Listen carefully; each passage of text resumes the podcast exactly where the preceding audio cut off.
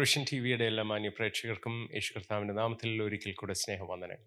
ഇന്ന് നമ്മൾ ചിന്തിക്കാൻ പോകുന്ന വേദഭാഗം മത്തായുടെ സുവിശേഷം ഒന്നാം അധ്യായം ഇരുപത്തിയൊന്നാം വാക്യമാണ്. നിങ്ങൾക്കായി ഞാനത് വായിക്കാം. അവൾ ഒരു മകനെ പ്രസവിക്കും. അവൻ തന്റെ ജനത്തെ അവരുടെ പാപങ്ങളിൽ നിന്ന് രക്ഷിപ്പാൻ ഇരിക്കൊണ്ട് നീ അവന് യേശു എന്ന് പേരിടണം എന്ന് പറഞ്ഞു. യേശു കർത്താവിന്റെ ജനനത്തിങ്കൽ യേശുവിന് എന്ത് പേരിടണമെന്ന് ഗബ്രിയേൽ ദൂതൻ മറിയെ അറിയിക്കുന്ന ഒരു വാക്യമാണ് നമ്മൾ ഈ വായിച്ചത്.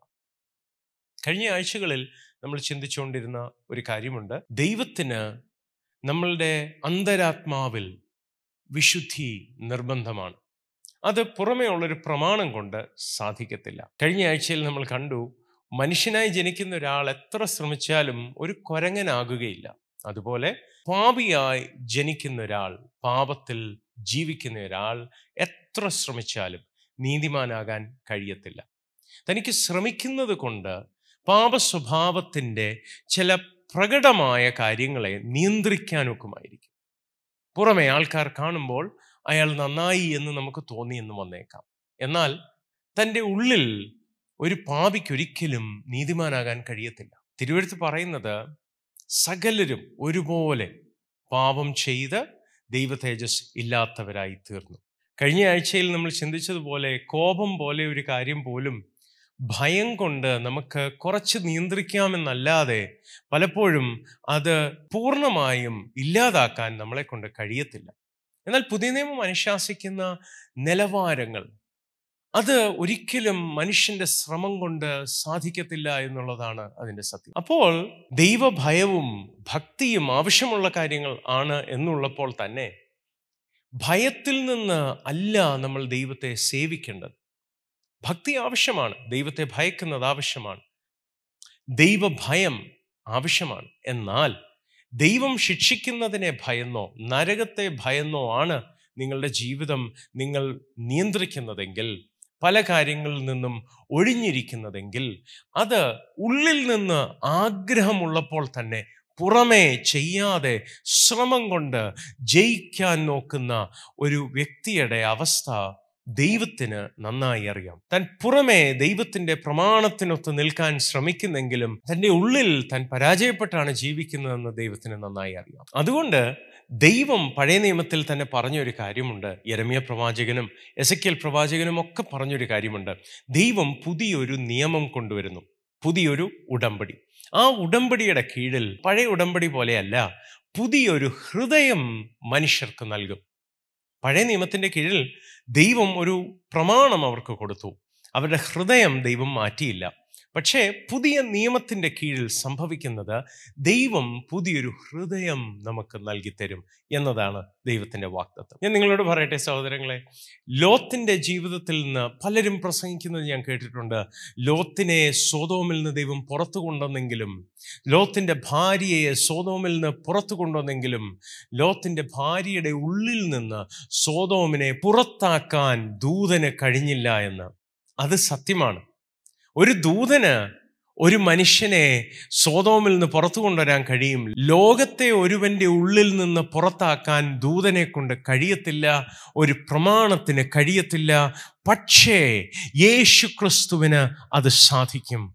ഹലലൂഹ്യ ലോകത്തിന്റെ സ്വാധീനത്തിൽ നിന്ന് ഒരാളെ പുറത്തു കൊണ്ടുവരാൻ കഴിയുന്നതാണ് യേശു നൽകുന്ന രക്ഷ. ഇൻഫാക്ട് ഗലാത്യ ലേഖനം ഒന്നാം അധ്യായത്തിൽ നമ്മൾ കാണുന്നത് ദൈവേഷ്ടപ്രകാരം നമുക്ക് വേണ്ടി യേശു ഏൽപ്പിച്ചു തന്നത് ഈ ദുഷ്ടലോകത്തിന്റെ സ്വാധീനത്തിൽ നിന്ന് നമ്മളെ വിടുവിക്കാൻ വേണ്ടിയാണ്. അതുകൊണ്ട് പലപ്പോഴും ഞാൻ ആ മെസ്സേജ് കേൾക്കുമ്പോൾ ആൾക്കാർ പറയുന്നത് കേൾക്കുമ്പോൾ ഞാൻ ആലോചിക്കാറുണ്ട് സോതോമിൽ നിന്ന് ലോത്തിന്റെ ഭാര്യയെ പുറത്തു കൊണ്ടുവന്നെങ്കിലും ദൂതനെ കൊണ്ട് സോതോമിനെ ലോത്തിന്റെ ഭാര്യയുടെ ഉള്ളിൽ നിന്ന് പുറത്തു കൊണ്ടുവരാൻ കഴിഞ്ഞില്ലല്ലോ. എന്നാൽ ഹാലെ ലൂഹ്യ ഇന്ന് നമുക്ക് വേണ്ടി ദൈവം അത് ചെയ്തു തരികയാണ്. പുതിയൊരു ഹൃദയമാണ് ദൈവം നമുക്ക് തരുന്നത്. ദൈവ ഇഷ്ടപ്രകാരം നീതിയിലും യഥാർത്ഥ വിശുദ്ധിയിലും നമ്മളുടെ ഉള്ളിൽ ഒരു പുതിയ സൃഷ്ടിപ്പ് ദൈവം ചെയ്യുകയാണ്. അതാണ് ദൈവത്തിന്റെ വാക്തത്വം. ഇരമ്യ പ്രവാചകനത് മുപ്പത്തിരണ്ടാം അധ്യായം മുപ്പത്തി ഒൻപതാം വാക്യവും എസക്കിയൽ പ്രവാചകന്റെ പുസ്തകം മുപ്പത്തി ആറിന്റെ ഇരുപത്തിയാറിലും അത് കാണുകയാണ് ചെയ്യുന്നത്. അപ്പോ അങ്ങനെ ദൈവത്തിന്റെ ഈ പുതിയ ഉടമ്പടിയുടെ കീഴിൽ വരുന്ന ആൾക്കാർക്ക് പുതിയൊരു ഹൃദയം ദൈവം കൊടുക്കുകയാണ്. പഴയ ഹൃദയത്തിൽ ദൈവം അതിനെ നന്നാക്കാം എന്നല്ല പറയുന്നത്. ശരിക്കും പറയുകയാണെങ്കിൽ യരമ്യ പ്രവാചന്റെ പുസ്തകത്തിൽ ഒരു വാക്യമുണ്ട്. പതിനേഴിന്റെ ഒൻപതാണത്. ഹൃദയം എല്ലാറ്റിനേക്കാളും കപടവും വിഷമവും ഉള്ളത്. അത് ആരാഞ്ഞറിയുന്നവൻ ആര്? ദൈവം ആ ഹൃദയത്തെ നന്നാക്കിയെടുക്കാമെന്നല്ല പുതിയ നിയമത്തിന്റെ ഉടമ്പടിയിൽ പറയുന്നത്. ദൈവം ആ ഹൃദയത്തെ മാറ്റിത്തരാം എന്നാണ് പറയുന്നത്. നാട്ടിലും നമ്മൾക്കറിയാം ഒരു വണ്ടി അപകടത്തിൽപ്പെട്ടാൽ ചിലപ്പോൾ അത് നന്നാക്കിയെടുക്കാൻ കഴിയാതെ വണ്ണം അത് തകർന്നു പോകും. നന്നാക്കിയെടുക്കാൻ അത് മുതലാകില്ല എന്ന് തോന്നുമ്പോൾ നമ്മൾ എന്ത് ചെയ്യും? അതിനെ ടോട്ടൽ ചെയ്തു എന്ന് പറയും. എന്ന് വെച്ചാൽ പിന്നെ ആ വണ്ടി നന്നാക്കി എടുക്കുകയല്ല പ്രത്യുത പുതിയൊരു വണ്ടി വാങ്ങാനേ കഴിയത്തുള്ളൂ. ആ അവസ്ഥയിലാണ് നമ്മളുടെ ഹൃദയം. നമ്മളുടെ ഹൃദയം നമ്മൾ എത്ര ശ്രമിച്ചാലും ആ പഴയ ഹൃദയത്തിന് ദൈവത്തിന്റെ നീതിയിലേക്ക് എത്താൻ കഴിയത്തില്ല. എന്നാൽ ദൈവം നമുക്ക് തരുന്ന വാക്കിതാണ് നമ്മൾ യേശുവിങ്കിലേക്ക് വന്നാൽ ഒരു പുതിയ ഹൃദയം ദൈവം നമുക്ക് നൽകി തരുമെന്ന്. എങ്കിലും നമ്മൾ പലപ്പോഴും കേൾക്കുന്നത് ദൈവത്തിന്റെ പ്രമാണം അനുശാസിക്കുന്ന നിലവാരം നമ്മളുടെ ശ്രമം കൊണ്ട് നമ്മൾ എത്താനാണ് പലപ്പോഴും ശ്രമിക്കുന്നത്. പക്ഷെ അതിന്റെ പ്രശ്നം ഞാൻ നിങ്ങളോട് പറയട്ടെ. എനിക്ക് ഓർമ്മ വരുന്ന വാക്യം ഇതാണ്. നൂറ്റി പത്തൊമ്പതാം സങ്കീർത്തനം. അതിന്റെ ഒൻപതാം വാക്യം. കുഞ്ഞിലെ സ്കൂളിൽ പോകുന്നതിന് മുമ്പും ഓരോ അധ്യയന വർഷം ആരംഭിക്കുന്നതിന് മുമ്പും ഒക്കെ പ്രാർത്ഥിച്ചു വിടുമ്പോൾ എനിക്ക് വേണ്ടി പ്രാർത്ഥിക്കുന്ന പ്രാർത്ഥനയിൽ കോട്ട് ചെയ്ത് പ്രാർത്ഥിക്കുന്ന ഒരു വാക്യമായിരുന്നു ഇത്. ആ വാക്യം ഞാൻ നിങ്ങൾക്കായി വായിക്കാം. ബാലൻ തന്റെ നടപ്പിനെ നിർമ്മലമാക്കുന്നത് എങ്ങനെ നിന്റെ വചനപ്രകാരം അതിനെ സൂക്ഷിക്കുന്നതിനാൽ തന്നെ. അപ്പോൾ ഞാൻ വിശ്വസിച്ചത് ദൈവത്തിന്റെ വചനപ്രകാരം ഞാൻ എന്റെ വഴിയെ സൂക്ഷിക്കുന്ന എന്റെ കഴിവിലും എന്റെ സാമർഥ്യത്തിലുമാണ് ഞാൻ ആശ്രയിക്കുന്നത്.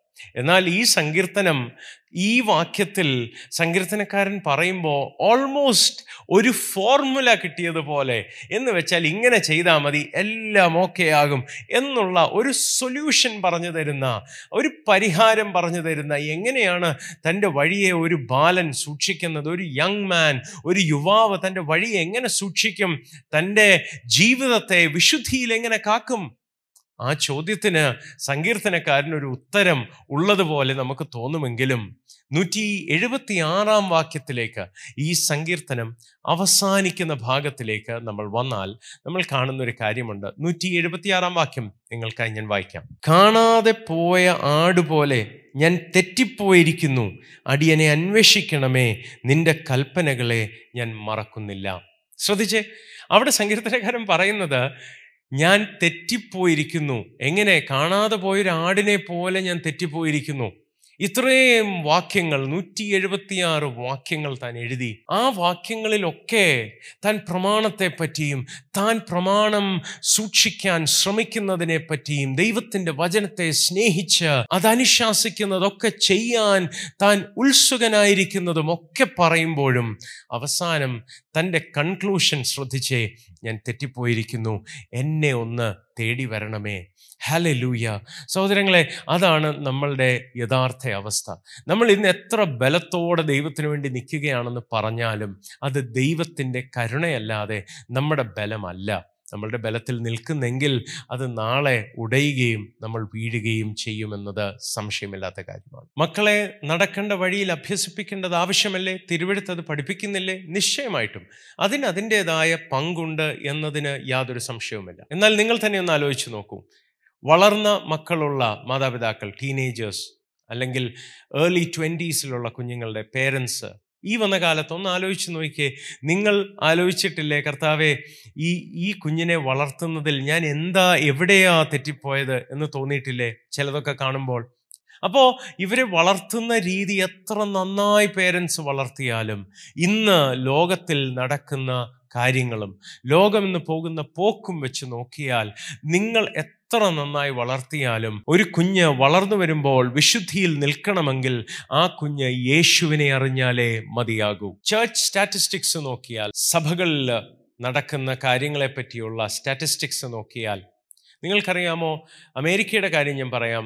അമേരിക്കയിൽ ഏറ്റവും കൂടുതൽ ചേർച്ചിൽ ആക്റ്റീവായി സജീവമായി കുഞ്ഞുങ്ങളാണ് നിൽക്കുന്നത് എന്നുള്ളതാണ് സ്റ്റാറ്റിസ്റ്റിക്സ് പറയുന്നത്. എന്ന് വെച്ചാൽ ടീനേജേഴ്സാണ് ഏറ്റവും കൂടുതൽ ചേർച്ചിൽ ആക്റ്റീവായിരിക്കുന്നത്. എന്നാൽ നിങ്ങൾക്കറിയാമോ ഇരുപത് മുതൽ ഇരുപത്തിയൊൻപത് വരെയുള്ള വയസ്സിനിടയിൽ ഈ ഏറ്റവും ആക്റ്റീവായി നിൽക്കുന്ന കുഞ്ഞുങ്ങളിൽ ഏതാണ്ട് അമ്പത് ശതമാനത്തോളം കുഞ്ഞുങ്ങൾ സഭ വിട്ടുപോകും എന്നുള്ളതാണ് സത്യം. ഒന്ന് ആലോചിച്ച് നോക്കിയേ ഏറ്റവും ആക്റ്റീവായി നിന്ന പ്രായം ആ ടീനേജ് തേർട്ടീൻ ടു നയന്റീൻ കഴിയുമ്പോൾ ഇരുപത് മുതൽ ഇരുപത്തി ഒമ്പത് വരെയുള്ള വയസ്സിനിടയിൽ ഇവർ കർത്താവിനെ വിട്ട് സഭയെ വിട്ട് പോകുന്നതിന്റെ കാരണം എന്താണ് അപ്പോൾ നമ്മൾ ചെയ്യുന്നതും നമ്മൾ പഠിച്ച് സ്വന്തം ബലം കൊണ്ട് ചെയ്യുന്നത് കൊണ്ട് ഈ തലമുറ ദൈവത്തിന്റെ വഴിയിൽ നിൽക്കുന്നില്ല എന്നുള്ളതാണ് അതിന്റെ ഒരു സത്യം.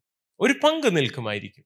എന്നാലും അവരും ശ്രമിച്ച് പരാജയപ്പെട്ട് വീണ്ടും ശ്രമിച്ച് പരാജയപ്പെട്ട് ജീവിക്കുന്ന ഒരു ജീവിതമാണ് ഞാൻ പലപ്പോഴും കാണാറുള്ളത്. അതാണ് സങ്കീർത്തനക്കാരനും പറയുന്നത്.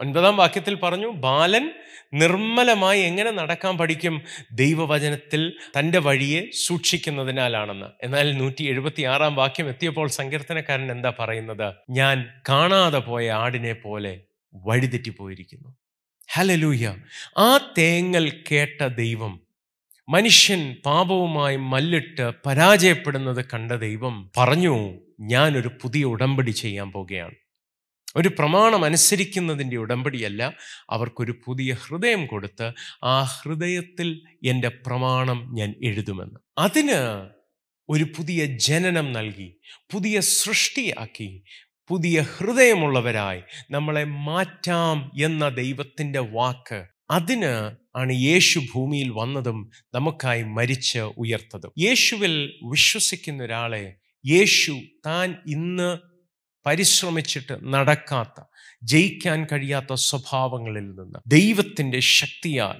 വിടുവിച്ച് പുറത്തു കൊണ്ടുവരും. അല്ലാതെ കുറെ കാര്യങ്ങൾ അറിയുന്നത് കൊണ്ട് മാത്രം നമ്മളെ കൊണ്ട് അത് ചെയ്യാൻ സാധിക്കത്തില്ല. സിഗരറ്റ് വലിക്കുന്നത് ഹാനികരമാണെന്ന് അറിയാവുന്ന ഡോക്ടർ സിഗരറ്റ് വലിക്കുന്ന കണ്ടിട്ടില്ലേ? മദ്യപാനം തന്റെ ലിവറിനെ തകർക്കുകയാണെന്ന് അറിഞ്ഞിട്ടും മദ്യപാനം നിർത്താൻ കഴിയാത്തവരില്ലേ?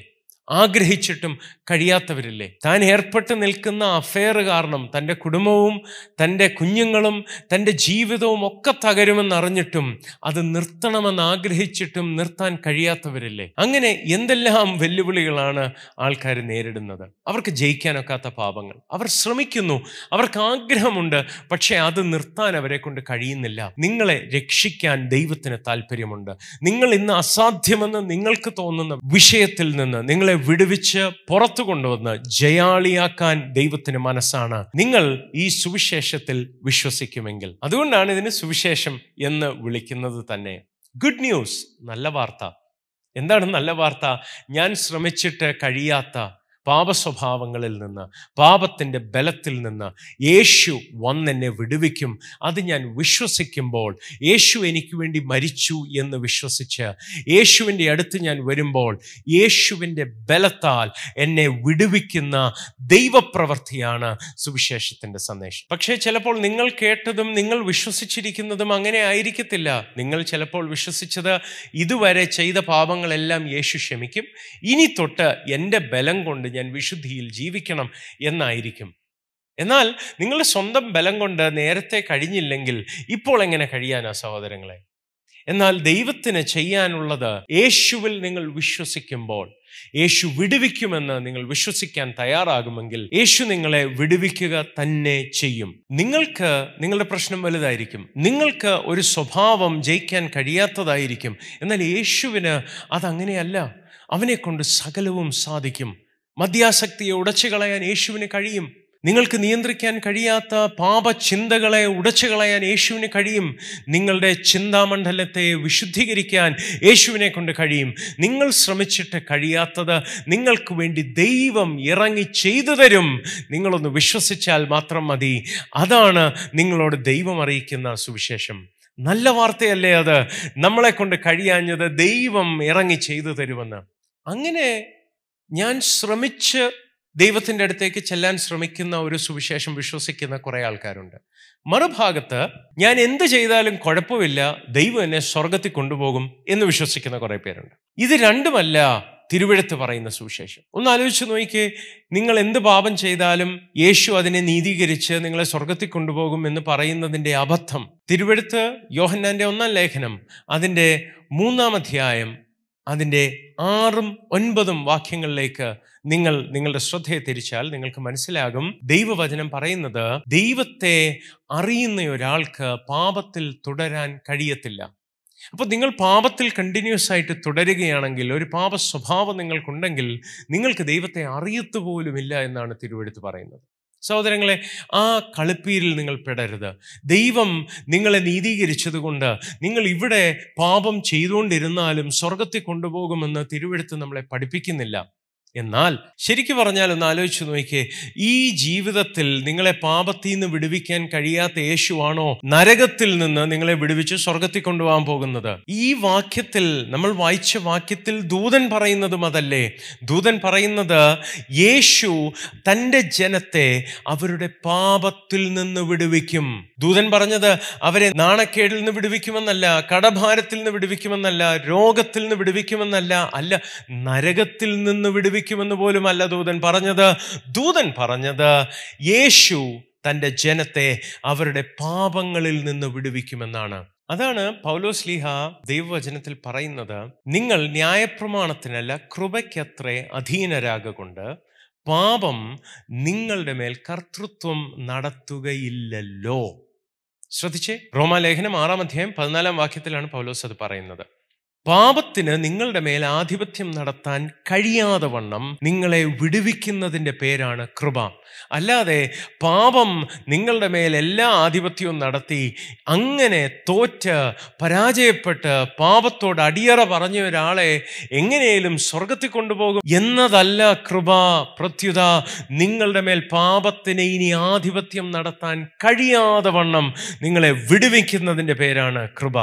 നിങ്ങൾക്ക് ഹൈഡ്രോപ്ലെയിനിങ് എന്ന ഒരു കാര്യം അറിയായിരിക്കും. മഴയത്ത് ടയറിനും റോഡിനും ഇടയ്ക്ക് ഒരു കുഞ്ഞു ഫിലിം വെള്ളം കയറുമ്പോൾ ഉണ്ടാകുന്ന ഒരു പ്രതിഭാസമാണ് ഹൈഡ്രോപ്ലെയിനിങ്.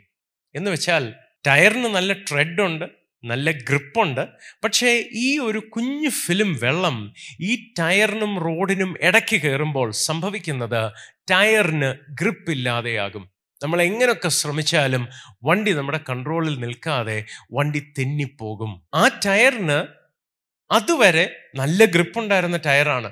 പക്ഷേ അതിന്റെ ഇടയ്ക്ക് ഒരു കുഞ്ഞു ഫിലിം വെള്ളം കയറിയതോടെ ആ ടയറിന്റെ ഗ്രിപ്പ് നഷ്ടപ്പെടുന്നത് പോലെ നിങ്ങൾ കൃപയ്ക്ക് കീഴിൽ വരുന്നതോടെ നിങ്ങളുടെ മുകളിൽ ആധിപത്യം നടത്തിയിരുന്ന പാപത്തിന് നിങ്ങളുടെ മേൽ ഗ്രിപ്പില്ലാതെ വണ്ണം നിങ്ങൾ വിടുതൽ അനുഭവിക്കാൻ തുടങ്ങും. അതാണ് കൃപ നിങ്ങൾക്ക് വേണ്ടി ചെയ്തു തരുന്നത്. അതുകൊണ്ട് സഹോദരങ്ങളെ ഞാൻ നിങ്ങളോട് പറയട്ടെ ഇന്നു മുതൽ നമ്മൾ ചിന്തിച്ചു തുടങ്ങുന്ന വിഷയം ദൈവത്തിന്റെ സുവിശേഷത്തെ പറ്റിയാണ് യേശു ഒരാളുടെ ജീവിതത്തിൽ ചെയ്തു തരുന്ന വിടുതലിനെ പറ്റിയാണ് ആ വിടുതൽ നിങ്ങളുടെ ഭൗമിക ജീവിതത്തിൽ ഒരു രോഗം മാറ്റുകയോ ഒരു കടഭാരം നീക്കുകയോ ചെയ്യുന്നതിലും ഉപരി അത് യേശു ചെയ്യത്തില്ലെന്നല്ല അതിന്റെ അർത്ഥം. യേശുവിന് നിങ്ങളെ മുഴുവനായി വിടുവിക്കണമെന്നുണ്ട്. എന്നാൽ നിങ്ങളുടെ അന്തരാത്മാവിൽ നിങ്ങൾ ആ സ്ട്രഗിൾ ചെയ്യുന്ന വിഷയത്തിൽ നിങ്ങളെ വിടുവിക്കുന്ന യേശുവിന്റെ കരം നിങ്ങളുടെ ജീവിതത്തിൽ വെളിപ്പെടും. നിങ്ങൾ യേശുവിലൊന്ന് വിശ്വസിക്കാമോ? ഇന്നലെ വരെ യേശു എന്റെ പഴയ പാപങ്ങൾ ക്ഷമിച്ചു എന്നാണ് നിങ്ങൾ വിശ്വസിച്ചതെങ്കിൽ ഇന്നൊന്ന് വിശ്വസിക്കാൻ തുടങ്ങുമോ?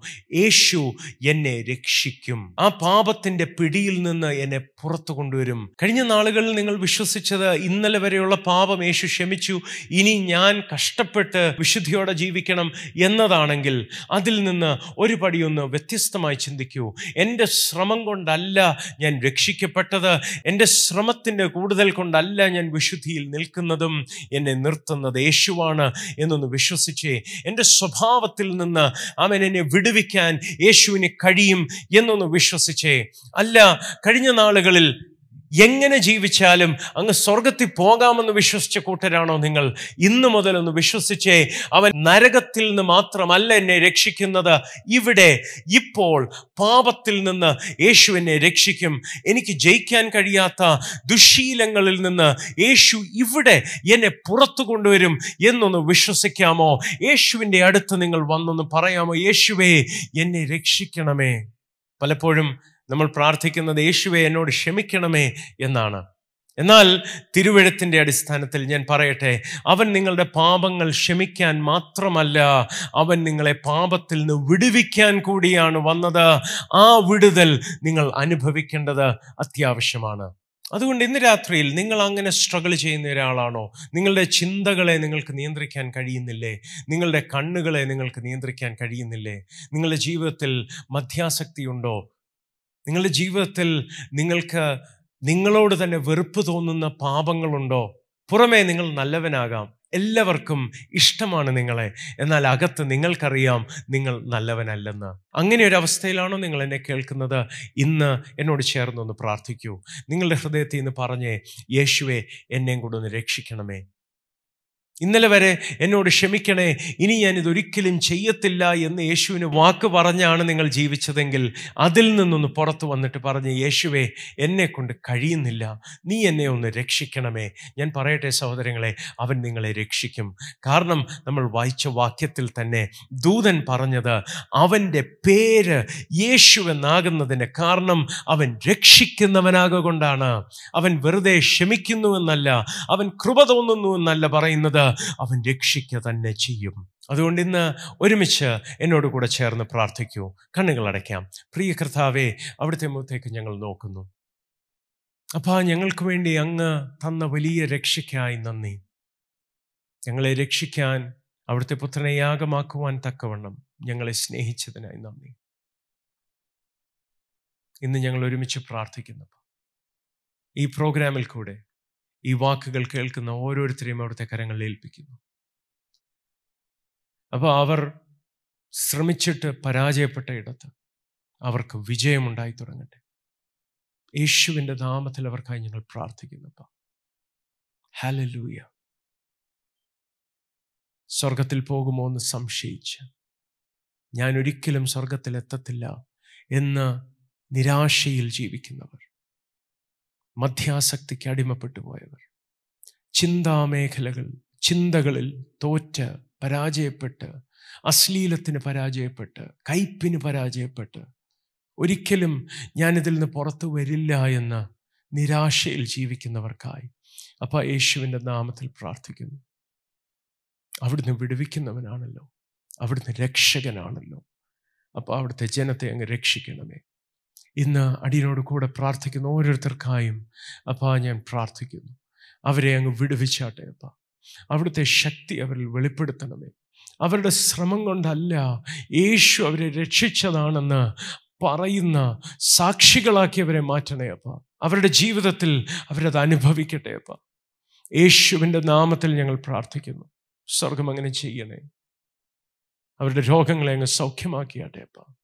അവർ ഞെരുങ്ങുന്ന ഞെരുക്കങ്ങളിൽ നിന്ന് വിശാലത നൽകിയാട്ടെ അപ്പ. ഹാലൂയ അനാവശ്യമായ ഭാരമിട്ട് ഡിപ്രസ്ഡ് ആക്കി നിരാശപ്പെട്ട് ജീവിതം മതിയാക്കി ഇരിക്കുന്നവർക്കായി ഞങ്ങൾ പ്രാർത്ഥിക്കുന്നു. അപ്പോൾ ആ കരുണ തോന്നണേ. അവർക്ക് ആശ മടങ്ങി വരുവാൻ സ്വർഗം ഇടവരുത്തേണ്ടതിനായി പ്രാർത്ഥിക്കുന്നു. ഓ റബ ഷഖാന റദൽഖന ശതാരജൽ പ്രഭാനഗസി. ദുഖൽ ബറാഖനാദിയാന ഭയത്തിനടിമപ്പെട്ട് കിടക്കുന്നവർ. അവർ പുറത്തു വരട്ടെ അപ്പ. യേശുവിന് അധികാരമുള്ള നാമത്തിൽ ഞങ്ങൾ പ്രാർത്ഥിക്കുന്നു. ഇന്ന് യേശുവിൻ നാമത്തിൽ സൗഖ്യമാകത്തില്ലെന്ന് പറയുന്ന രോഗങ്ങൾ സൗഖ്യമായി തുടങ്ങട്ടെ. യേശുവിൻ നാമത്തിൽ വൈദ്യശാസ്ത്രം ഇത് റിവേഴ്സ് ചെയ്യാൻ കഴിയത്തില്ലെന്ന് പറഞ്ഞ വിഷയങ്ങൾ റിവേഴ്സ്ഡായി തുടങ്ങട്ടെ. യേശുവിന്റെ നാമത്തിൽ അങ്ങനെ സംഭവിക്കട്ടെ. In the name of Jesus Christ of Nazareth, we command that irreversible sicknesses be reversed by the power of God. In the name of Jesus Christ of Nazareth. ദൈവം അങ്ങനെ ചെയ്യണമേ അവിടുത്തെ നാമത്തെ ഉയർത്തണമേ യേശുവിൻ നാമത്തിൽ തന്നെ Amen.